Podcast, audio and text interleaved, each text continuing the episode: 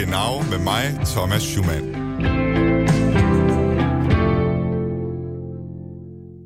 An alle Letztwählerinnen und Letztwähler an den deutschen Rundfunkempfangsgeräten. Deutschland.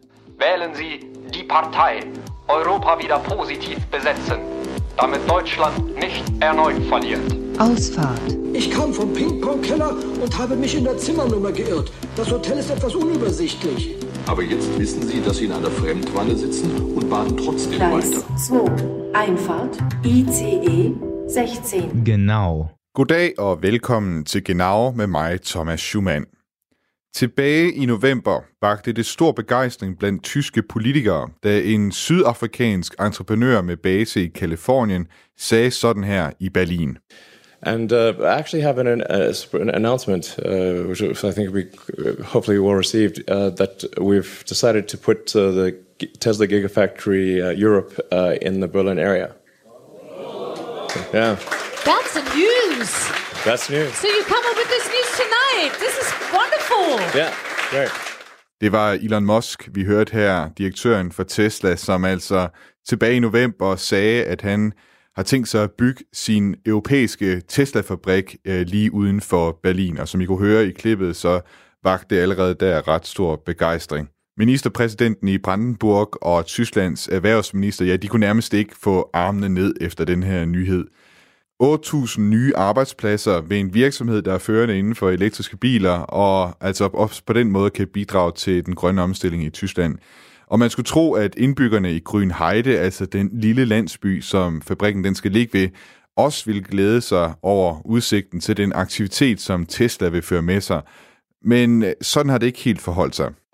Wir sind hier, wir sind laut, weil Tesla uns das Wasser klaut. Wir verlieren die Lebensräume, wir verlieren unsere Identität. Wir benötigen kein Tesla. Som man kunne høre på klippet her, altså fra nogle af de demonstrationer, der har været i Grønheide efter at det kom frem, at Tesla vil bygge den her fabrik, så siger de altså, så råber de til de her demonstrationer, vi er her, vi laver larm, for vi vil ikke have, at Tesla kommer og stjæler vores vand. Og en af demonstranterne sagde altså fra talerstolen også, at man er bange for at miste sit livsrum, altså sit lebensraum. Man er bange for at miste sin identitet, og at man slet ikke har brug for, at Tesla kommer til Grønheide. Arrangørerne bag de her demonstrationer, det er borgerinitiativet Bürgerinitiative gegen Gigafactory Grønheide. En af dem, som var med i demonstrationen, hun sagde sådan her til tysk fjernsyn. Wir werden auch eine absolute Kriminalität hier bekommen. Das kann ich Ihnen sagen. Es wird hier Verbrechen herkommen. Es wird hier alles herkommen. Warum? Warum? Weil hier alles herkommen will. Alles will Geld verdienen und denken, die, werden, die können hier Geld verdienen. Aber hier geht es ja um einen Autobauer, hier geht es um Elektroautos. Also warum zieht doch, mal, das zieht doch mag magnetisch alles an. Es zieht doch alles an. Glauben Sie mir. Som du måske kan høre på klippet, så siger damen altså her, at hun er bange for, at der kommer kriminalitet til Grønheide, hvis det er, Tesla får lov at åbne fabrikken. Altså, der kommer simpelthen forbrydere. Og journalisten i klippet spørger som, hvorfor? Og der svarer damen ved demonstrationen altså, jamen, det gør der bare. Der kommer simpelthen som folk, de prøver at tjene penge på, og når det er, at der kommer sådan en fabrik. Og journalisten spørger så, jamen, altså, eller, eller siger så, jamen, det handler jo om en bilfabrik. Øh, hvordan kan det være? Øh, og der siger damen til demonstrationen, jamen, de, sådan en fabrik, den tiltrækker simpelthen bare magnetisk øh, forbrydere og alle mulige mennesker dertil. Der skal man bare tage hende på ordet. Det her det er måske et lidt ekstremt eksempel på det, der typisk sker, når det er, at der skal bygges nyt i Tyskland. Nemlig, at der dannes de her såkaldte byrgerinitiativen, at borgere går sammen for at kæmpe mod nyt, der skal bygges. Og den her, hvad man kan kalde brok, altså det er ikke kun tyske politikere og folk i erhvervslivet i Tyskland. Det er faktisk også noget, som vi i Danmark må forholde os til. Doch jetzt soll der Belttunnel gebaut werden. Ein gigantisches Bauwerk, eine riesige Umweltsünde und Milliarden teuer. Dabei rechtfertigt der Verkehr das überhaupt nicht. Der Tunnel wäre absolut unwirtschaftlich, sagen Gutachter. Det her det er Karin Neumann fra paraplyorganisationen Bæltritter, en samling af borgerinitiativer, som kæmper mod Femern Bælt-tunnelen. Og det hun siger i klippet her, det er altså, at Femern Bælt-tunnelen det er et kæmpestort øh, projekt, kæmpestort byggeri i en stor miljøsøn, og det er noget, som slet ikke øh, rent erhvervsmæssigt kan betale sig at gøre. I forbindelse med, at de tyske myndigheder de skulle godkende den planlagte Femern Bælt-tunnel, øh, der altså skal forkorte togrejsen mellem København og Hamburg med to timer, der indløb der over 15.000 høringssvar fra borgere, NGO'er og virksomheder i Tyskland. Øh, til sammenligning så i Danmark, der indløb der 42. Der er altså et eller andet her, der er meget forskelligt mellem Danmark og Tyskland, når der skal bygges nyt. Hvis du i Tyskland gik ned og sagde, jamen hvad, hvorfor skulle vi stille spørgsmålstegn ved, om staten har ret? Hvad tror du så, de siger?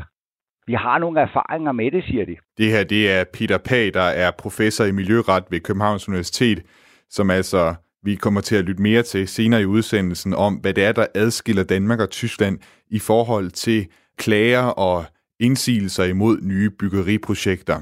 De her forskelle, de betyder blandt andet, at tyske politikere, de simpelthen kigger misundeligt mod Danmark, og hvordan vi får bygget metro, vindmøller og motorveje, mens man i Tyskland bruger flere år på at behandle klager og indsigelser fra tyske borgere.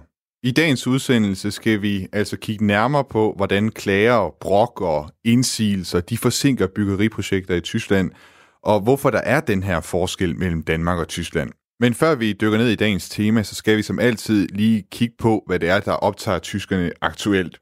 Og udover coronavirus og formandsvalg i CDU, så er det særligt den situation, der lige nu udspiller sig på grænsen mellem Grækenland og Tyrkiet, som optager tyskerne, altså de her flygtninge, som gerne vil ind i Grækenland. Med flygtningekrisen i 2015, der åbnede kansler Angela Merkel døren for de her flygtninge og lod dem komme ind i Tyskland. Og ifølge den tyske tabloidavis Bild-Zeitung, så lader det altså til, at der er nogle af flygtningene, af de flygtninge, der står nede ved den græske grænse lige nu, som håber, at Merkel vil gentage det her med at åbne grænserne. De skriver i hvert fald, at der er nogle af de her flygtninge, som går med skilte, hvorpå der står Merkel help, altså Merkel hjælp os. Jeg har talt med Radio 4's udlandskorrespondent Mads Anneberg, der netop nu befinder sig nede på grænsen til Grækenland på tyrkisk side. Jeg tænker på, er det, er det, har du set øh, nogle af de her flygtninge, de går rundt med sådan nogle skilt her? Nej, det har jeg faktisk ikke. Øh, jeg er, øh, ja, som du siger, ved, ved grænsen her i den by, der hedder Edirne øh, i Tyrkiet, og jeg har, jeg har talt med en del af de øh, flygtninge og migranter, som opholder sig ude i, i, i grænseområdet her, og som ligesom står og venter lidt på at, at se, om, om grækerne må åbne op.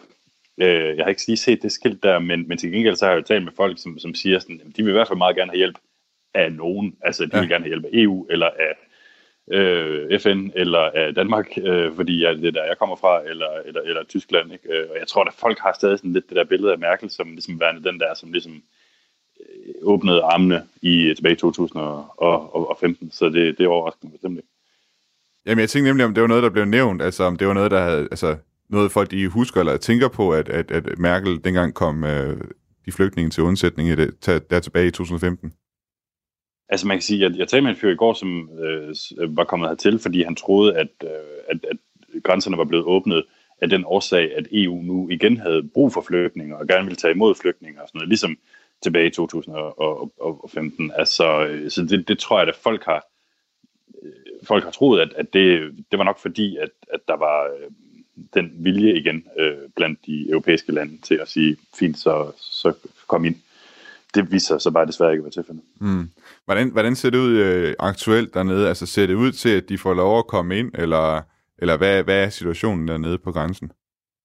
Nej, slet ikke. Altså, øh, grækerne de er gået til meget ekstreme længder for at vise folk, at de ikke er velkomne. Altså, øh, jeg var nede ved grænsen i går, hvor at de skød med, med tårgas øh, hen over grænsen øh, for at holde migranterne væk fra hegnet.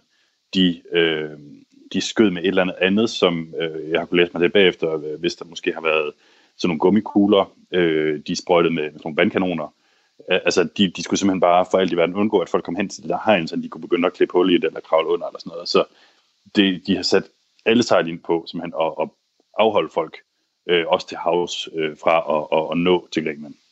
Godt, Mads. Øh, rigtig mange tak, fordi du, øh, du gjorde os lidt klogere på situationen dernede ved grænsen til, til Grækenland.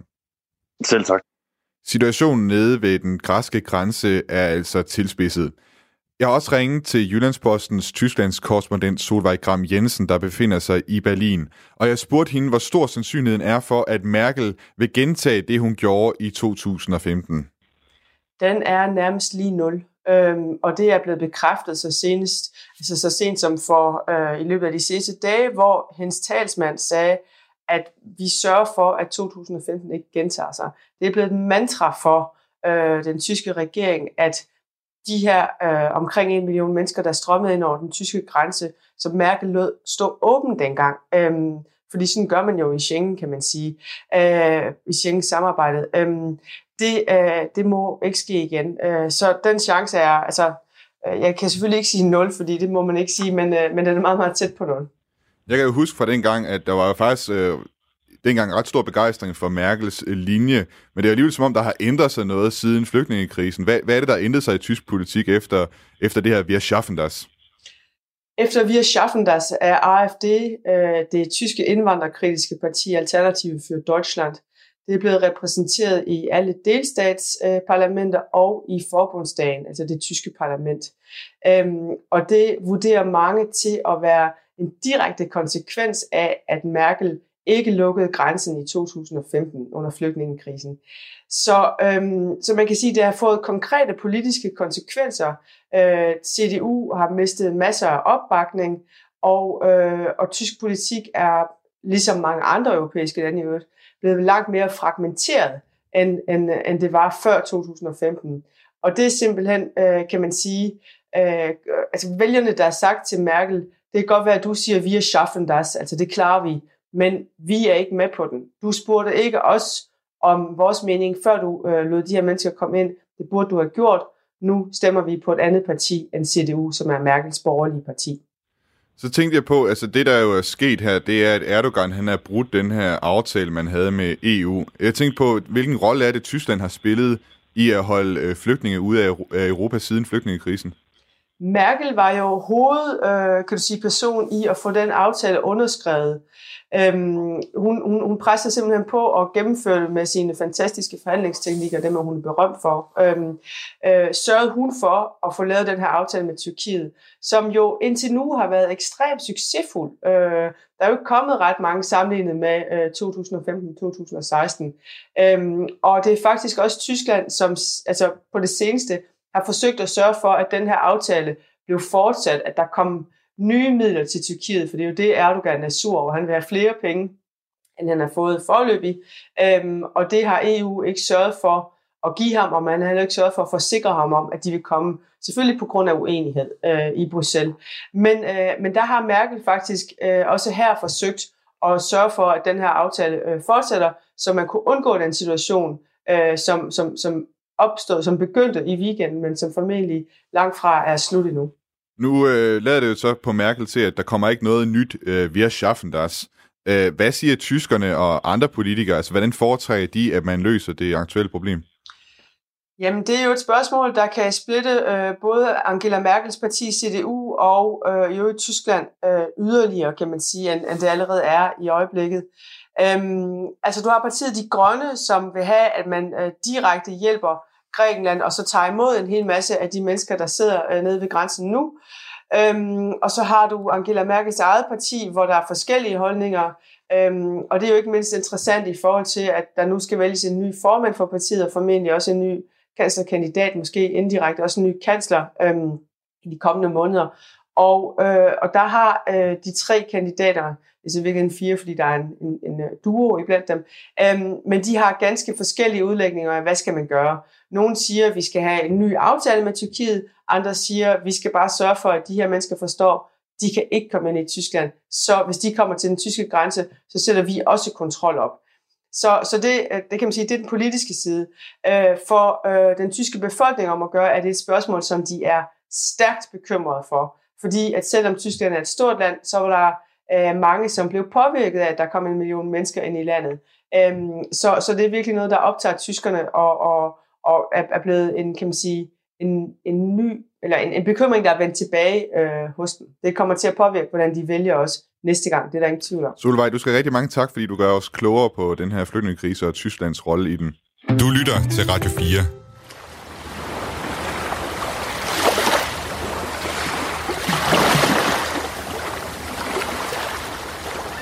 Under Femern Bælts bølgetoppe skulle der i dag have været en tunnel, så tog og biler kunne køre fra Lolland til den tyske ø Femern. Tunnelen den vil have sparet togrejsende fra København til Hamburg to timer af deres rejse, og hver dag kunne 9.000 personbiler krydse den 18 km lange tunnel. Men tunnelen er der ikke, og den kommer sandsynligvis ikke til at være der før om små 10 år. Og det skyldes blandt andet folk som Bodo Gerke, der bor i Sirksdorf, 58 km fra den tyske ø Femern, og som har stiftet borgerinitiativet Holstein ohne Beltquerung, som er en del af paraplyorganisationen Beltretter. Jeg ringede til Bodo for at høre ham, hvorfor det er, at han og andre kæmper imod Femern-forbindelsen. Wir haben ja in Ostholstein das Problem, dass wenn Sie jetzt irgendwo am Osten oder im Westen dieser Halbinsel am Strand sind, dann haben Sie jetzt schon durch die Autobahn...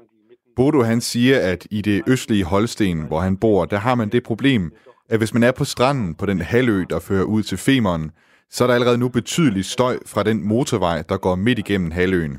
Det er ikke særlig attraktivt, og hvis der med Femern-forbindelsen også skal til at køre godstog, så er det ikke bare skidt for dem, der bor der, men også for turismen. I den landsby, Bodo bor i, Sirksdorf, der vil jernbanestrækningen gå forbi med 1700 meters afstand, og jernbanen kommer til at være imellem landsbyen og motorvejen, og der kommer til at køre omkring 70 godstog, hovedsageligt om natten, siger Bodo altså. Mit jetzt in der, in der äh, äh Prognose stehenden circa 70 Güterzügen und die werden hauptsächlich in der Nacht fahren. Dann haben Sie bezüglich der, des Planungsrechts in Deutschland auch noch äh, eine Schwierigkeit dabei. Ähm, die gesetzlichen Schutzmaßnahmen.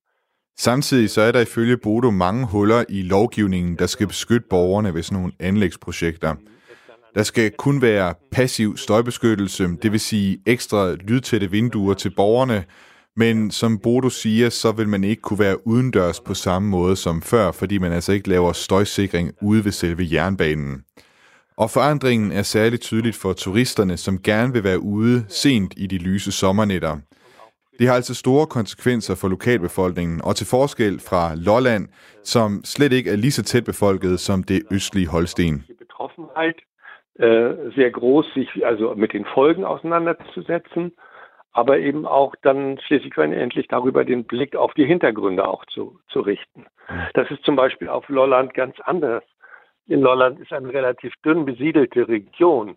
Wir sind hier absolut dicht gepackt. Til baggrund så kan jeg sige, at øh, Danmark og Tyskland altså i 2013 gav hinanden hånden på, at der skulle være den her Femern Bælt-tunnel. Efter et par høringsrunder, hvor der indløb 42 høringssvar, gav Folketinget i 2015 grønt lys til, at Femern AS kunne begynde at bygge tunnelen. Men det tog altså den tyske godkendelsesmyndighed i Kiel helt ind til sidste år, før de kunne give en byggetilladelse.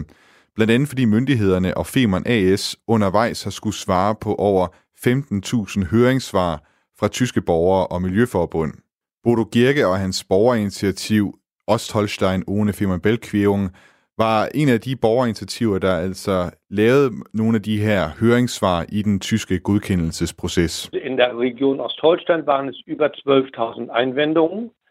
Wir haben hier im Dorf, wir sind eine sehr ländliche Region, ich glaube, wir hatten ungefähr 400 Einwendungen generiert.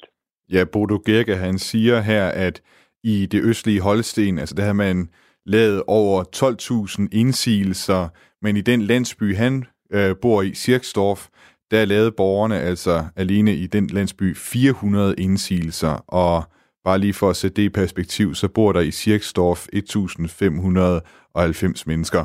Da byggetilladelsen så endelig kom på plads sidste år, så lagde borgergrupper og miljøforbund sagen mod, at der var blevet givet byggetilladelse.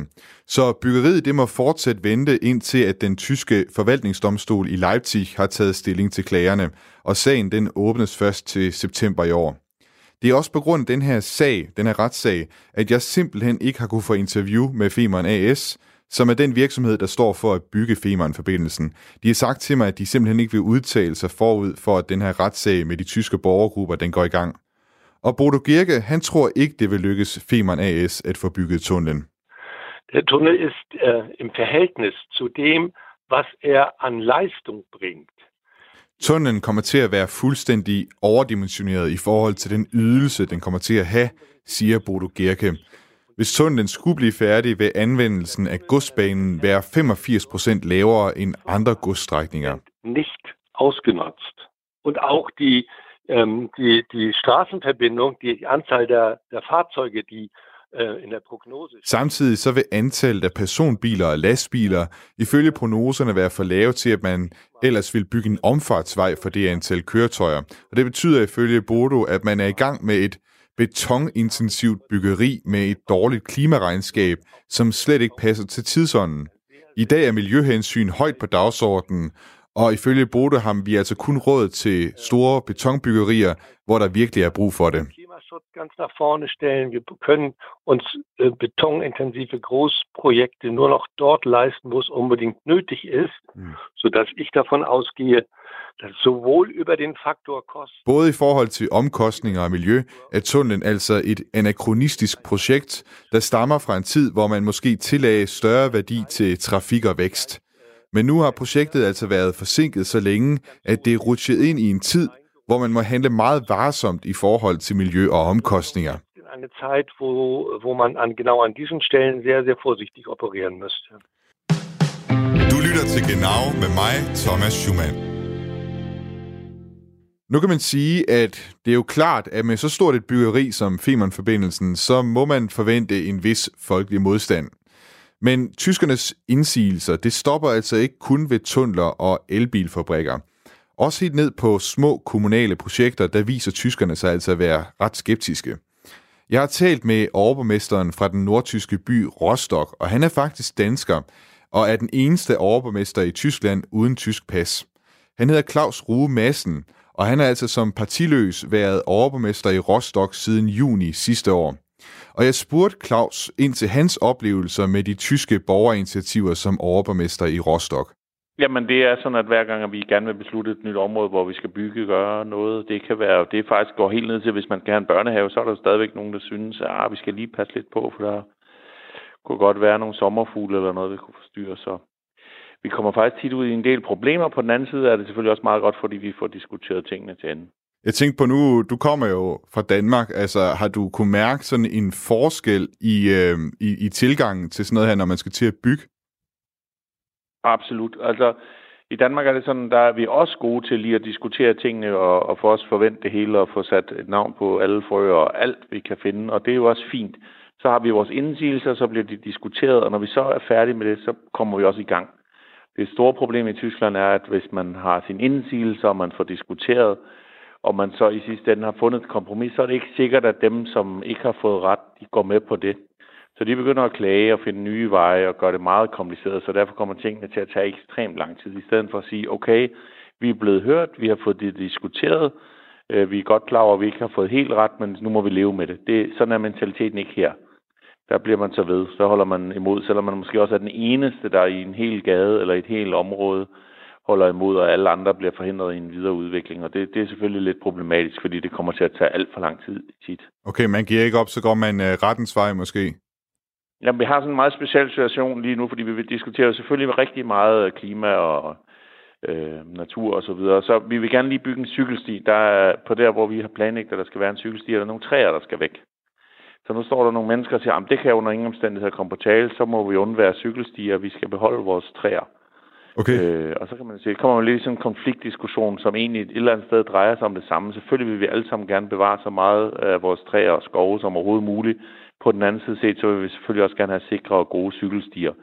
Og hvis de her der kommer igennem et sted, hvor der er, står nogle træer, så, er det lidt, sådan, så kommer lidt nogle konflikter, som er meget specielle, fordi som sagt, egentlig er det samme, vi gerne vil opnå. De her folk, der gerne vil bevare de her træer, altså, hvad gør de? Står de ude foran øh, rådhuset ja, de og demonstrerer? De står gerne foran rådhuset eller foran bygge, øh, altså teknisk forvaltning, og de hænger sædler på deres træer, og de står nede ved træerne og demonstrerer, og de deltager i byrådsmøder, og de er talstærke øh, og, og meget højlytte. Altså man, man sørger for at få noget opmærksomhed, og så udløser, det selvfølgelig ved lokalpolitikere også en vis form for tryk eller pres, så de føler, at vi må måske hellere lige udskyde planen igen et halvt år.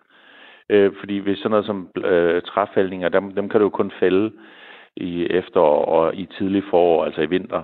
øh, hen over foråret og sommer, når du ikke fælder træer. Så, så når de igen lige opnåede, at det blev udskudt et halvt år. Det, det er jo selvfølgelig øh, beklageligt, når man samtidig gerne vil blive cykelkommune, øh, hvis man så ikke får lavet cykelstierne færdige, fordi at man bliver ved med at vente på forskellige aktioner. Hvor, hvor lang tid er det blevet forsinket, det her med de cykelstier på grund af de træer?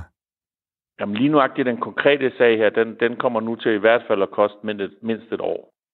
For at fælde øh, nogle træer? Så, ja, det, og det er virkelig lidt ærgerligt, fordi samtidig er vi, Rostock by ejer uh, Tysklands seks største kommunale skov. Så, så det er ikke sådan, at vi mangler træer. Vi mangler faktisk cykelstier, og uh, som sagt, vi har et konkret projekt ude i sådan en lille turismusby, hvor der er rigtig mange mennesker om sommer, mange turister. Der er folk, der går til fods på den smal sti og cykler, og der, der kommer vi ind i mere og mere konflikter med folk, som ja, bevæger sig til fods til cykel med, med nye scooter og så videre så frem. Og der er cykelstien simpelthen for smal, og på begge sider af cykelstien står der træer. Så det er, øh, det er sådan et rigtig klassisk problem. Hvad får det dig til at tænke som, som, som borgmester? Altså, det, det lyder lidt frustrerende. Ja, altså det får, i første linje, jeg kan som sagt rigtig godt forstå, hvis folk gerne vil beskytte træer, men jeg kan også godt forstå folk, der siger, at vi vil gerne have en ordentlig cykelsti.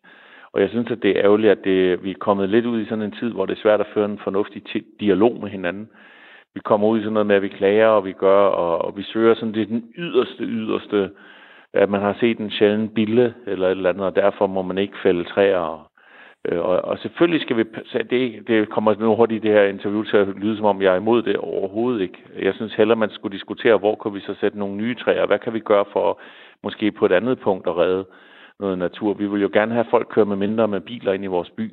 Men så er vi jo nødt til også at have sikre cykelstier, så det er sådan lidt frustrerende på det punkt. Øh, og så er der så også noget med så helt normalt almen byggeri, og, hvor alle forlanger, at vi skal have flere bygninger. Vores by vokser, øh, men det skal samtidig ikke koste nogen grønne områder. Det er selvfølgelig lidt svært ja. øh, et eller andet sted at bygge uden, at der... Man så bliver der diskuteret mange alternative planer, så det er selvfølgelig også noget, det må man også så til gengæld sige er en positiv effekt. Hvis der bliver holdt mange protester og diskussioner, så udløser det selvfølgelig også, at man begynder at tænke lidt på tværs.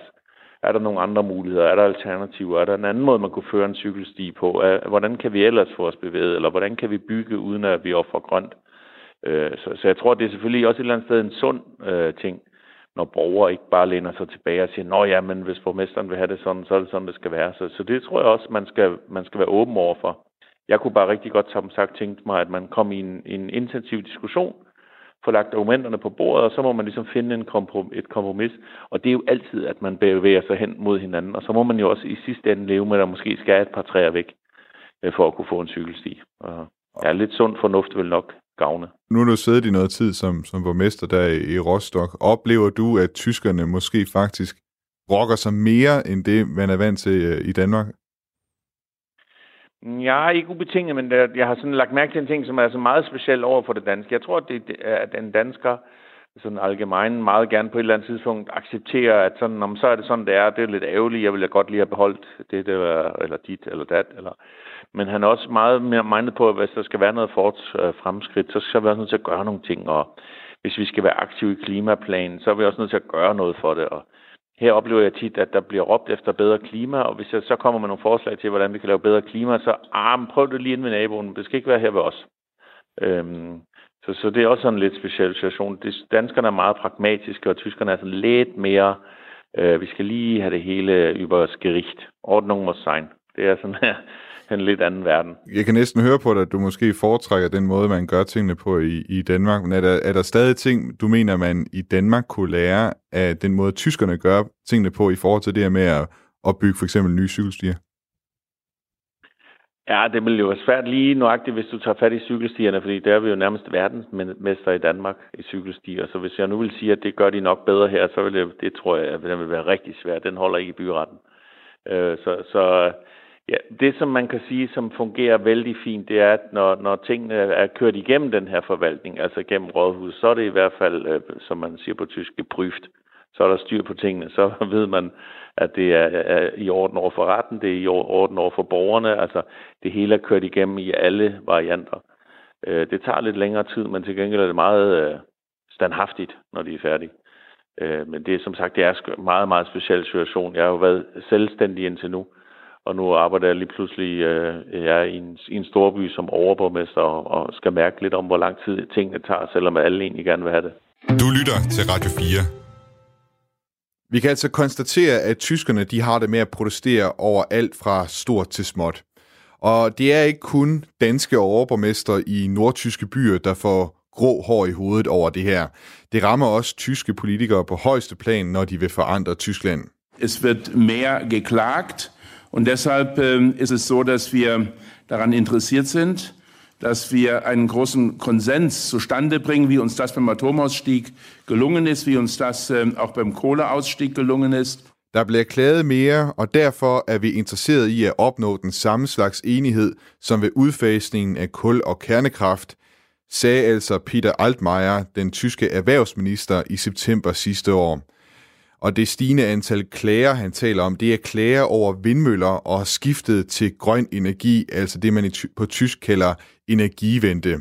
Der findes i dag i Tyskland over 1000 borgerinitiativer, der kæmper mod vindmøller, og de bruger alle de knep, de har til rådighed. Og et af dem, det er altså at klage via de tyske forvaltningsdomstole.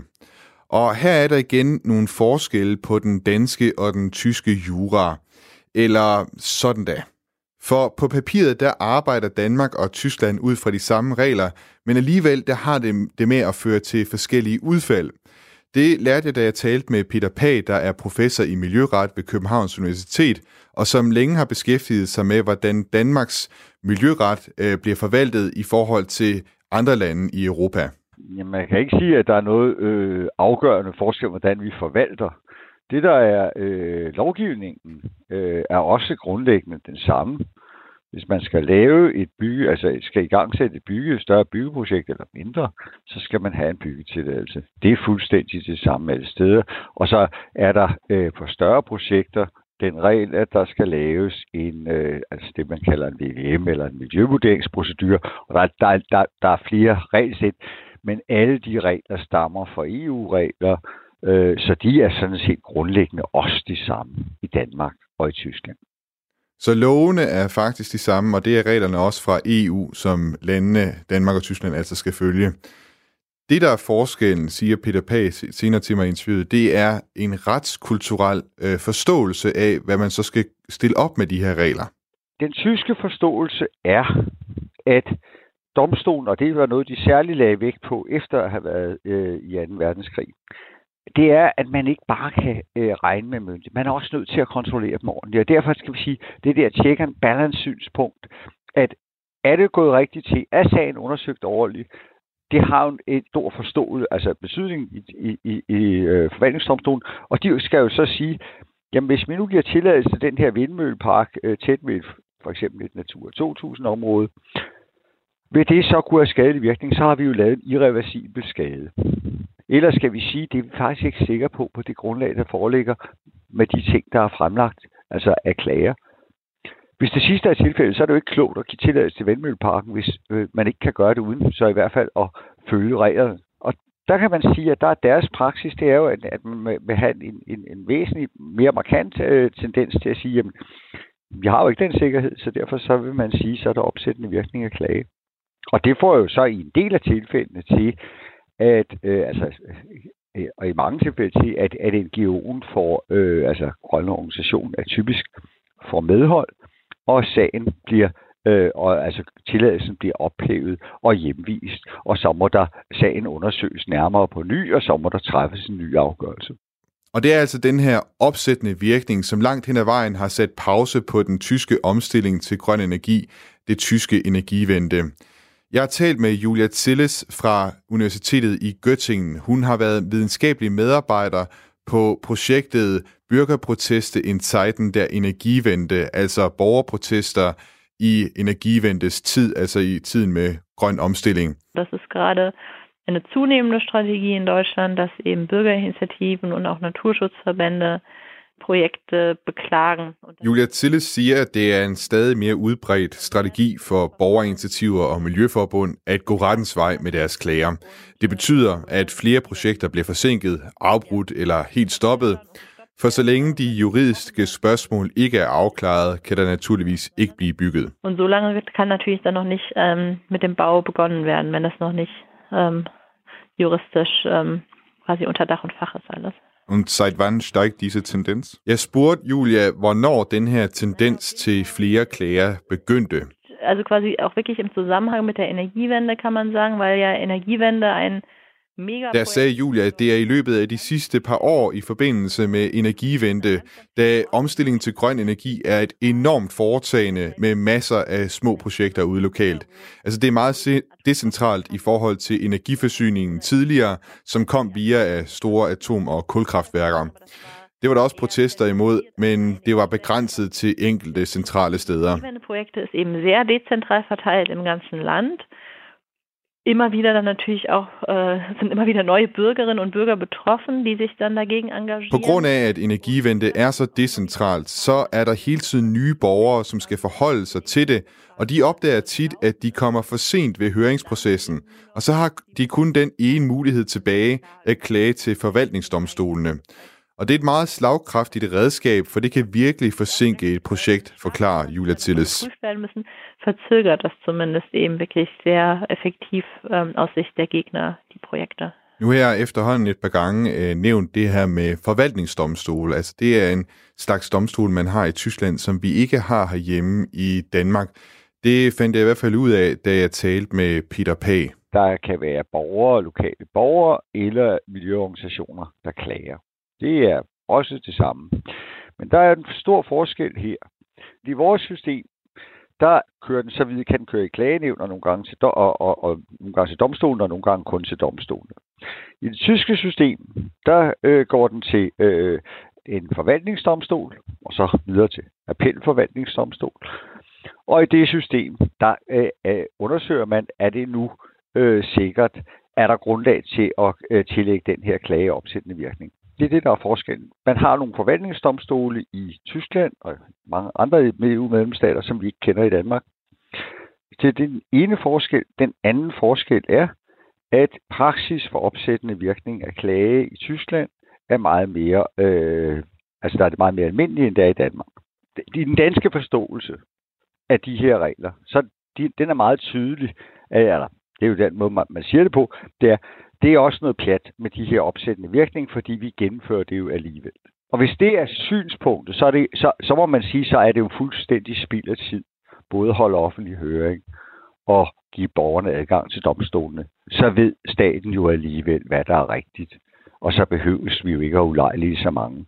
Altså nu har jeg jo været involveret i nogle sager, hvor, det var ret, øh, hvor problemstillingen nærmest blev fremstillet sådan, sagen omkring metrobyggeriet og, og, og støjen på byggepladserne som et, et ret tydeligt, altså hvor folk siger, hvorfor skal det her opsættende virkning? Så forsinker det jo byggeriet. Og det er jo et fuldstændig validt argument, hvis det var sådan, at alle de klager, som borgerne rejste, de viste sig at være ubegrundet, altså at de blev afvist. Så er det jo helt ærligt at sige, så er det da noget pjat. Men det var jo ikke situationen. Situationen var den modsatte. Udover at Energivende er sådan et kæmpe projekt, der er meget decentralt, og at det altså har ført til så mange klager, der skal behandles ved forvaltningsdomstolen i Tyskland, så spurgte jeg Julia Tilles, om også der var andre forklaringer på, at man ser så mange klager. Ein Faktor ist sicherlich das Gefühl, dass man eben sich nicht repräsentiert fühlt in politischen Entscheidungen. Julia Tilles, hun siger, at en faktor er, at der er folk, som ikke føler sig repræsenteret i de politiske beslutninger, og at man ikke er tilfreds med måden, på hvordan politikere de har håndteret emnet, og at man derfor føler, at man selv må tage sagen i egen hånd. Og så tager man altså juridiske redskaber i brug, fordi de har så meget mere slagkraft og kan opnå mere end en protestaktion, hvor man eksempelvis deler flyvebade ud eller laver en demonstration. Det sker selvfølgelig også, det, altså det er en kombination af protester, men den juridiske vej er rimelig effektiv. Ikke nødvendigvis til at forhindre projektet, men i hvert fald til at forsinke det. Sind relativ effektiv. Um, nicht unbedingt um das Projekt komplett zu verhindern, aber es um, um es zumindest zu verzögern. Jeg spurgte også Peter Pag ind til det her, og han kom ind på, at tyskerne jo også har et noget anderledes forhold til staten, end det forhold, som danskerne har til staten. Ej, man kan sige, hvis du i, hvis, hvis du i Tyskland gik ned og sagde, jamen hvad, hvorfor skulle vi stille spørgsmålstegn ved, om staten har ret? Hvad tror du så, de siger? Vi har nogle erfaringer med det, siger de. Ja, det har de jo. Ja, ja det har de. så det gør jo, at, at øh, og så kan man sige, at, at det så fordi, altså det kan man jo have mange synspunkter om, men, men, men, men det er jo ikke et validt synspunkt i, i Tyskland, bare sige, at vi tror på staten. Kunne det være en fordel for os i Danmark at, at efterligne det, det tyske eksempel i, i større grad, mener du? Det man må sige, det er, er det rigtigt, eller er det forkert? At, øh, altså, hvornår skal der være opsættende virkning? Det er der nogle regler for. Når det er almindeligt i Tyskland, så er det ikke fordi tyskerne elsker opsættende virkning. Det gør de tyske myndigheder absolut ikke. Så er det ud fra den afvejning af, jamen hvis vi bare giver tilladelse, så ender, giver det jo, er det jo meningsløst, at vi skal lave miljøvurderinger og offentlig høring, når det hele er færdiggjort, hvis det er fast praksis. Og det siger EU-domstolen her også, man heller ikke må. Klagenævnet prøv, har prøvet det i hvert fald tydeligt i de senere år mere at følge det, som øh, fremgår af EU-domstolens praksis med hensyn til opsættende virkning, og ikke er så forskellig fra øh, det, man gør ved de tyske forvaltningsdomstole. Der vil være forskel, men, men det ligner lidt hinanden der, og det er nogenlunde samme retsforståelse. Hvis vi derimod går over til domstolene, der er tilbageholdenheden for stor. Hvis man vil fjerne klageadgang og lægge den ved domstolene, så må domstolen jo altså til i større udstrækning at anvende opsættende virkning.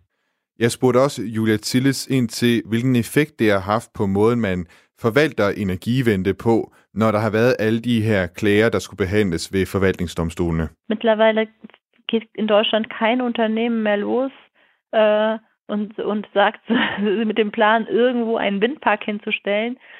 For tiden er der ingen virksomheder, der planlægger at opføre for eksempel vindmølleparker i naturområder, uden at de samtidig regner med, at der vil være protester og modstand mod det. Altså det tager man simpelthen højde for og forventer. Det har betydet, at man fra virksomheders side er begyndt at undersøge nye måder at inddrage borgerne på. Dass es in den letzten Jahren so viele Proteste gab, dass das jetzt immer schon mit bedacht wird und eben auch ähm, ja durchaus ja seitens zum einen seitens der Unternehmen über neue Beteiligungsformate nachgedacht wird, aber auch immer mal wieder ähm, Politisk har det også betydet, at man eksempelvis skiftede kurs i forhold til de nye elmaster, der skulle forbinde øh, Nord- og Sydtyskland, og i stedet valgte at lave forbindelsen med nedgravede jordkabler. Og det var ikke kommet i stand uden de protester, der har været. Eben mit Erdkabeln zu machen, statt als Freileitung. Und das war sicherlich ein ganz großer Effekt der Proteste dagegen. Also ähm, das hat schon eine große Auswirkung. Du lytter til Genau med mig, Thomas Schumann. So ein Stückchen Moos, schon alleine, wie es riecht. Man muss ja, und, und ja, nach Erde, nach, nach Wald und ist doch wunderher, wunderschön herrlich. Det her er igen et klip fra Grøn Heide, som vi var inde på øh, tidligere i programmet, i starten af programmet, da vi talte om den Tesla-fabrik, der skal bygges ved Grøn Heide. Og det vi hører i klippet, det er altså en af demonstranterne, som altså viser frem for pressen den her skov, som skal ryddes til fordel for øh, Tesla-fabrikken. Og han går ud i skoven og samler et stykke mos op, som han så snuser til, og han viser det til nogle af de andre demonstranter og siger, det er jo et, et stykke mos, og det dufter dejligt af natur. Kort efter, at Elon Musk annoncerede, at man altså ville ligge fabrikken der ved Grøn Heide, så begyndte man at rydde den skov, hvor fabrikken den skal ligge. Men rydningen blev kortvarigt stoppet i februar af Miljøforbundet Grønne Liga. Det er altså ikke de samme, som vi hørte her i klippet. Det er et andet forbund. Og selvom at det kun var en kortvarigt, kortvarigt stop, de øh, lykkedes med, så fik det alligevel øh, en del politikere i Tyskland op af stolene og tale om det her med de mange klager og hvor mange forsinkelser det øh, altså betyder i Tyskland. Og det er særligt hensynet til Tyskland som erhvervsland, at man er bange for, at de her klager, de øh, altså vil true. Jeg har talt med Torsten Herbst fra partiet FDP. Det er sådan et liberalt parti i Tyskland, der svarer lidt til radikale venstre. Og han er altså medlem af forbundsdagen, og så er han pennefører i partiet for alt, der har at gøre med anlægsprojekter, og hvordan man kan gøre det hurtigere og lave sådan noget byggeri i øh, Tyskland. Jeg spurgte ham til at starte med, hvad den her sag omkring Grünheide og Tesla-fabrikken, den illustrerer. Ja, das zeigt, dass wir ein großes Problem mit dem Wirtschaftsstandort Deutschland haben, Denn äh, wenn solche wichtigen Ansiedlungen blockiert werden... Thorsten siger, at det her viser, at det er et stort problem for erhvervslivet i Tyskland, hvis vigtige projekter som det her bliver blokeret, skønt der er blevet tilbudt at plante tre gange så mange træer som den skov, der skal ryddes. Man skyder altså sig selv i foden, ikke bare ved det her eksempel, men også ved andre infrastrukturprojekter, hvor man nogle steder skal bruge tre årtier på at lave en ny jernbane, eller fire årtier på et par kilometer motorvej. Det vil altså ikke gå Tyskland godt, hvis man på den måde lægger bånd på sig selv. Also ich glaube, es ist völlig normal, dass äh, Anwohner und Betroffene ihre Torsten mener selvfølgelig, at det er helt normalt, at de påvirkede borgere kan komme med deres betænkeligheder, særligt hvad angår støj ved infrastrukturprojekter. Men Miljøforbundenes mulighed for at gøre indsigelser er ikke længere i balance, for forbundene har ikke altid til hensigt at forbedre miljøet, men er i stedet optaget af alene at blokere og forsinke projekterne. Ja, was meint ihr bei der FDP? Was soll in diesem Bereich geschehen? Ja, wir äh, sprechen uns ganz klar dafür aus, Dinge zu beschleunigen. Das beginnt mit Fragen der Jeg spurgte Thorsten, hvad han og hans parti FDP mener, der skal gøres. Og han mener altså, at der skal mere fart på tingene, og at man derfor skal inddrage borgerne meget tidligere i processen. Han peger på, at det er noget, man er bedre til i Danmark, altså at være i øjenhøjde med borgerne ved store infrastrukturprojekter. Sådan var det ikke tidligere i Tyskland, hvor borgerne først fik mulighed for at kigge sagen igennem, når planlægningen allerede var afsluttet. Og så kunne man enten sige ja eller nej til det, uden at kunne gå ind og forandre noget i processen. Wir zusammenziehen und zum Dritten müssen wir, glaube ich, auch unsere Behörden personell so ausstatten, dass sie äh, in der Lage sind, mit den komplexen Aufgaben umzugehen. Denn, äh, diese Derudover så siger Torsten, at der ofte skal foretages miljøgodkendelse to gange i processen, og det vil han og FDP reducere til én gang. Samtidig så skal embedsmændene klædes bedre på til at håndtere de komplekse opgaver, for miljøgodkendelse bliver hele tiden mere komplekst, og det forstår Miljøforbund at udnytte. De har det med at slå ned på hver en ting, som myndighederne ikke har behandlet, og så er de altså mulighed for at stoppe projektet, mens der kører en retssag. Bei den Umweltverbänden sind wir der Meinung, dass man genau schauen muss, zu welchen Fragen Umweltverbände klagen können. Wenn es reine I forhold til de her miljøforbund, så mener Torsten og FDP, at man må kigge på, hvad miljøforbundene har ret til at klage over. Det skal selvfølgelig være muligt, hvis det alene drejer sig om miljøspørgsmål, men så skal det også være deadlines for, at alle betænkeligheder og viden er forelagt myndighederne. Es kann nicht sein, dass beispielsweise im Rahmen äh, eines Planungsverfahrens ein Anhörungsverfahren stattfindet und da zum Beispiel gefragt wird, welche seltenen Tiere äh, möglicherweise sind und Umwelt. Det kan ikke passe, at når der i høringsfasen bliver spurgt ind til, hvilke sjældne dyrearter, der skal tages hensyn til, at Miljøforbund så bevidst undlader at sige det, for så senere at indgive en klage. Det skaber stor ubalance og fører til urimelige forsinkelser. Das vertäuscht hat und dann da erst danach gesagt hat, dass da gibt es eigentlich seltene Tiere und sowas. Es gibt, ja, diese Beispiele gibt es leider in Deutschland, weil äh, es man kann jederzeit später in dem Klageverfahren noch neue Argumente vorbringen. Jeg spurgte Torsten, om der findes eksempler på, at Miljøforbund bevidst holder sådan noget hemmeligt. Og det siger Torsten, at uheldigvis så findes der eksempler på det her i Tyskland. Man kan altid komme med nye argumenter over for forvaltningsdomstolene, og det synes han og FDP er forkert. Altså, der skulle være en deadline, så alt, hvad man kender til, også kommer frem i lyset. Hvis man så alligevel skulle få ny viden senere hen, så vil det være en anden situation. Men hvis man allerede vidste det i forvejen, så skal det også siges. Herr Herbst, vielen Dank, dass äh, Sie Zeit für Ja, mich sehr gern. Ja, vielen Dank. Das Sehr gern, gefreut. hat mich gefreut. Ne? Ja. Macht es gut. Ja. Schönen Tag noch. Tschüss. Tschüss. Hör auf zu jammern, das nervt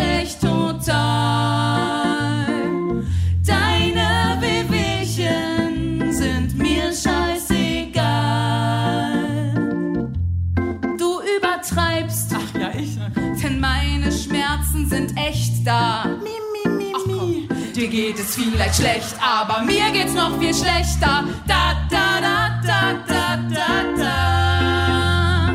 Mir geht's noch viel schlechter. Da, da, da, da, da, da, da. I dagens program har det handlet meget om brok, og her hørte vi lige en bid af sangen Hør auf zu jammeren, altså hold op med at brokke dig, af bandet Eskalation, og det er altså eskalation med tre ord. Og ja, altså det har været øh, lidt et tema i dag, at brok det fylder meget i den tyske mentalitet, og at det altså tit kaster grus i det tyske maskineri. Men er det virkelig så indgroet en del af den tyske mentalitet, og er der også nogle fordele ved at brokke sig så meget, som tyskerne gør? Det har jeg spurgt den tyske psykolog Michael Thiel om. Han er medforfatter til bogen Deutschland einig Jammerland, warum uns Nørkel nach vorne bringt, altså Tyskland forenet jammerland og hvorfor brok skubber os fremad. Michael Thiel han har tidligere sagt til det tyske medie Deutsche Welle, at tyskerne har en grundlæggende utilfredshed i sig. Og jeg spurgte ham som det første, hvor den her utilfredshed den kommer fra. Ah, ich glaube, das hat wirklich bei uns historische Wurzeln. Also ähm, wir waren seit, seit, eigentlich seit 2000 Jahren. Michael han tror, at utilfredsheden har rødder i den tyske historie. Altså i 2000 år, der har tyskerne været et folk midt i Europa, som er blevet befalet af andre. Der har altid været nogen, som har sagt, hvad tyskerne skulle gøre, og hvad der var galt med tyskerne. Og det har skabt en indre utilfredshed og anspændthed, som har ført til kronisk brok og jamren. Laden kann. Und äh, vielleicht kennen Sie ja, wir hatten ja mal so den, äh, den, den Friedrich den Großen, den alten Fritz, und der, der hat so diese, diese deutschen Tugenden wie äh, äh, Pflichtbewusstsein, Pünktlichkeit, äh, Sparsamkeit, Treue. Frederik den Store, også kaldet der alte Fritz, altså den gamle Fritz, plantet i den tyske mentalitet øh, dyder som pligtopfyldelse, punktlighed, sparsomlighed, troskab, tilbageholdenhed osv. Og som Michael siger, så er det altså ikke opskriften på lykke med de her dyder. Så der er rigelig grund til at brokke sig. Wenn Sie jetzt ähm, hier im Supermarkt meinetwegen gehen. Oder Sie, Sie fahren, äh, wenn, wenn Sie in, in Hamburg sind, Sie fahren mit der Bahn, Sie merken... Michael han forklarer, at hvis man er i supermarkedet eller kører med U-Bahn i Hamburg, så, hvor altså Michael han selv bor, der kan man mærke en vis tavshed, altså folk de taler ikke med hinanden, og hvis man ser på folks ansigter, så ser man grå ansigter, hvor mundvigerne de peger nedad. Michael han fortæller, at han også har et hus i Slesvig, altså noget tættere på Danmark, og allerede der, der kan han mærke en forskel, når han er ude og købe ind.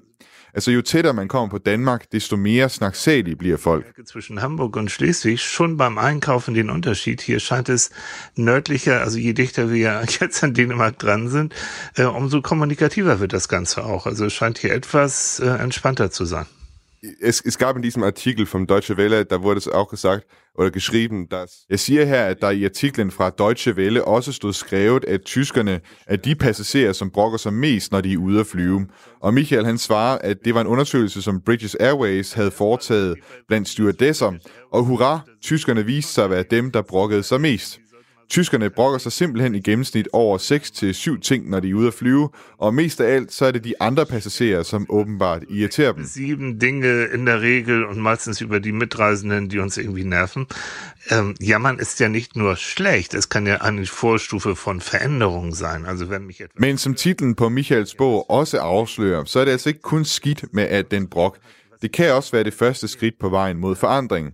Hvis der er noget, man vil forandre, så opstår det først som en utilfredshed, der kommer til udtryk som brok. meiner Seele Luft zu machen und um andere womöglich durch das Jammern aufzufordern, etwas für mich zu erledigen bei der Arbeit. Det er den positive side. Men hvis man bare jamrer og brokker sig for at lukke luft ud og for at få andre til at gøre noget for sig, eksempelvis på arbejdet, hvis man har travlt og brokker sig til kollegaen, indtil vedkommende hjælper en, så er det taktisk brok, og det er ikke så godt, siger Michael. Jammern kann man manchmal wirklich taktisch eingesetzt werden. Also, ähm, also ein Beispiel ist vielleicht in Dänemark so ähnlich. Äh, Sie, Sie, wollen eine Gehaltserhöhung haben und gehen zu Ihrem Michael siger, at altså, brok det kan virkelig bruges taktisk. Hvis man for eksempel vil have en lønforhøjelse, så kan man gå ned til chefen og fylde hans ører med brok over, hvor slemt alting er, og hvor få penge man får, og så videre, indtil man får sin vilje. Und dann gibt's auch so, ein- so ein Jammern, ähm, das ist in Deutschland häufig, auch beim Sport häufig, ähm, jedenfalls als wir noch besser. Så er der også en slags brok, som er meget udbredt ved sport i Tyskland, særligt dengang det tyske fodboldlandshold klarede sig bedre. Der gik man hele tiden og tvivlede på, om man nu klarede sig til slutrunden, og man ved jo aldrig, og så videre. Og så alligevel så kvalificerer landsholdet sig, og pludselig så står Tyskland som verdensmester. das Wort, ähm, den, den Spruch sein, Licht unter den Scheffel stellen. Also äh, wirklich äh, weniger sich gut På darzustellen. engelsk der hedder det underachievement, og på tysk der siger man, at man sætter sit lys under en skæppe. Altså man fremstiller sig selv dårligere, end man egentlig er. Og det er også taktisk, for hvis man så virkelig er god, så overrasker man alle de andre og høster stor applaus, for ingen havde troet, at man virkelig var så god. Herr Thiel, vielen Dank, dass Sie heute mit mir reden wollten. Sehr gern. War mir ein Vergnügen. Og med det er vi kommet til vejs ende for dagens udsendelse. Genau, det er som altid lavet af mig, Thomas Schumann, og min kollega Jeppe Rets Husted. Hvis du kunne tænke dig at lytte til ældre udsendelser af Genau, så kan du gøre det på vores hjemmeside, ind på Radio 4's hjemmeside. Du kan også gøre det på Spotify eller på Apples podcast player. Du kan altid sende os øh, ris, ros, kommentar eller anden feedback på genau radio4.dk. Indtil vi høres ved igen på næste tirsdag kl. 13.05, så vil jeg bare sige, schöne Woche.